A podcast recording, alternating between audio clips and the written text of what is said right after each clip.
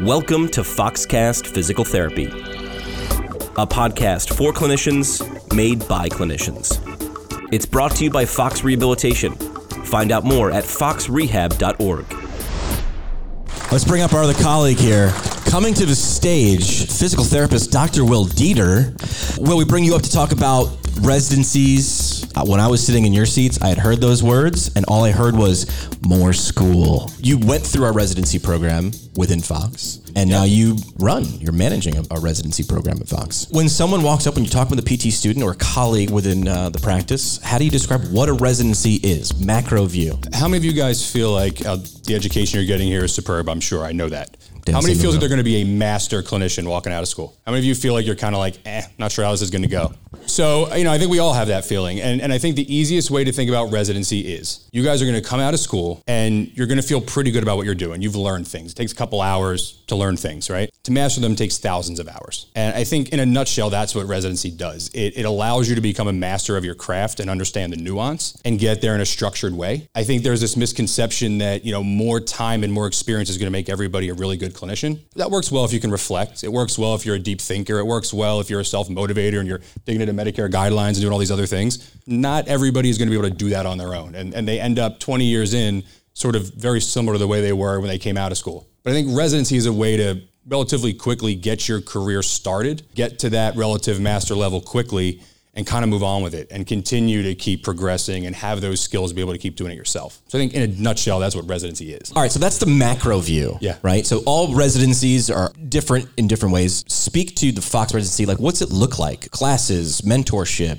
What's a resident's life like? Yeah, so we love acronyms in PT. So it's ran by the American Board of Physical Therapy, Residency and Fellowship Education. ABPTRFE. Yeah, easier way to say it. So basically, you have to have a certain amount of didactic material. You have to have a certain amount of mentoring. You have to have a certain number of clinical hours. They're the basic, you know, that's the basic paradigm for a residency program. I think what's unique about ours, and I think the most powerful thing about all residency programs really is you guys know the information and a little bit more time with it is helpful, but the mentoring, the one-on-one mentoring with a board certified geriatric clinical specialist that is going to you know, I joke with our residents all the time. At any moment, I should be able to stop you and say, "Why are you doing that?" And I don't just mean like, "Why are you doing the exercise?" Why is their foot there? Why is that chair that way? Why did you say it that way? We don't go that deep. The person watching our care doesn't have any idea what's going through our head, and it should be a lot of stuff. So basically, that mentoring I think is the really big missing key. You need to have at least half of it be with a GCS. That's the requirement. Ours is like 99.9% just because we have so darn many rolling around everywhere, and we think it's important. We even ran a little bit of an internal study to look at sort of outcomes and value of clinicians that are residency trained versus GCSs, and it was pretty clear. If you're a residency trained clinician, your outcomes are better, faster. And that's the name of the game at this point, right? Is clinical value. What David Nash say? No outcome, no income. Absolutely. Right. So that's kind of like a snapshot view. And again, we'll be available after this to, to talk more about it as well as information on the website, foxrehab.org. How are they different? Because you've been working with the residency program. Talk about the people and how they've progressed from day one. I've seen them before, deer in headlights, and then watching them give a presentation at a symposium. Describe that change and what they walk away with. the biggest thing in the it's thought process. Right now, you guys learn something. It's related to this condition. I when I see X, I do Y. Right, and you're kind of trying to get that down as best you can. Then it turns into well, okay, when I see X, but it's a little bit different. Now Y is not the answer anymore. What are the other 50 options that are there for that condition? And how do I sort of cross cross pollinate? And maybe this thing was what I learned to do for Parkinson's, but it actually may have some applicability over here in some other type of Parkinsonism or whatever it might be. So I think the ability to be flexible, be a deep thinker, reflect is a big thing because you're not going to have mentors forever. Being able to really reflect on what you did and what you didn't do.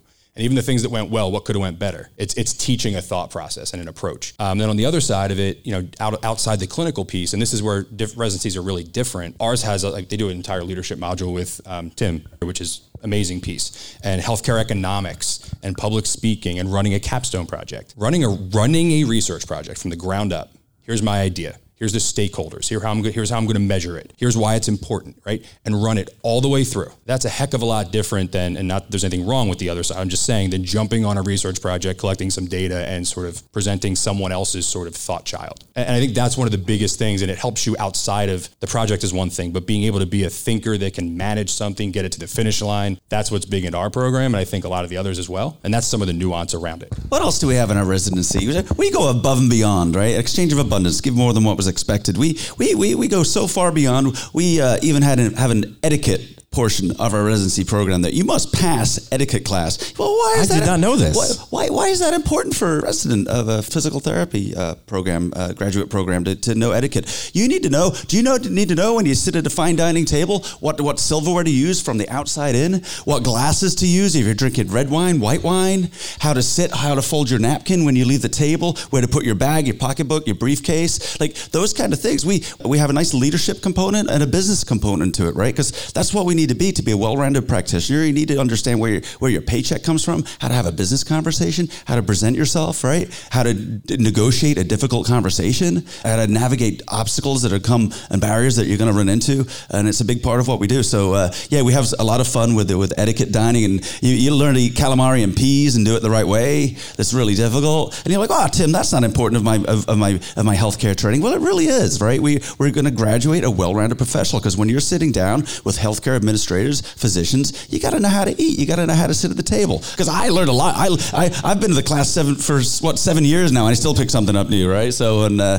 an, another twist on our residency program, right? Well, last question, last last thought. If what you were saying about residency landed, it rung true to somebody in this room, uh, what would you want to say to them about why they might make make the decision to try that? A couple of things. I think there's this conception that it's it's going to be a continuation of school. It's not.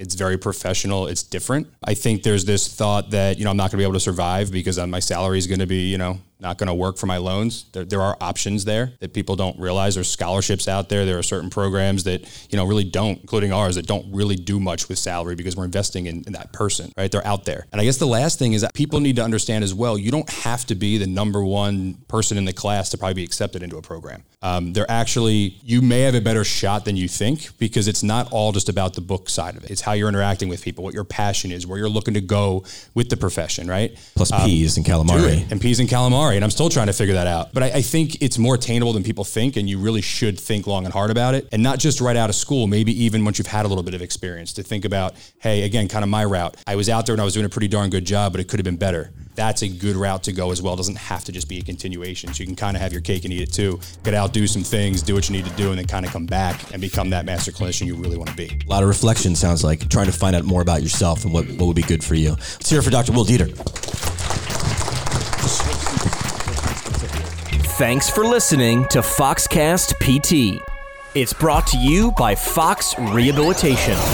Fox clinicians work hard, love their work, and get the respect they deserve. Sound good? Then you'll love the autonomy to work in your own style and the support you get to achieve excellence. Plus, freedom and flexibility to have a personal life. Whether it's your first day or you've been around for a while, your contribution is acknowledged and rewarded. That's what makes Fox a success. Happy, well trained clinicians make great healthcare. Are you a fit for Fox? Find out now at foxrehab.org.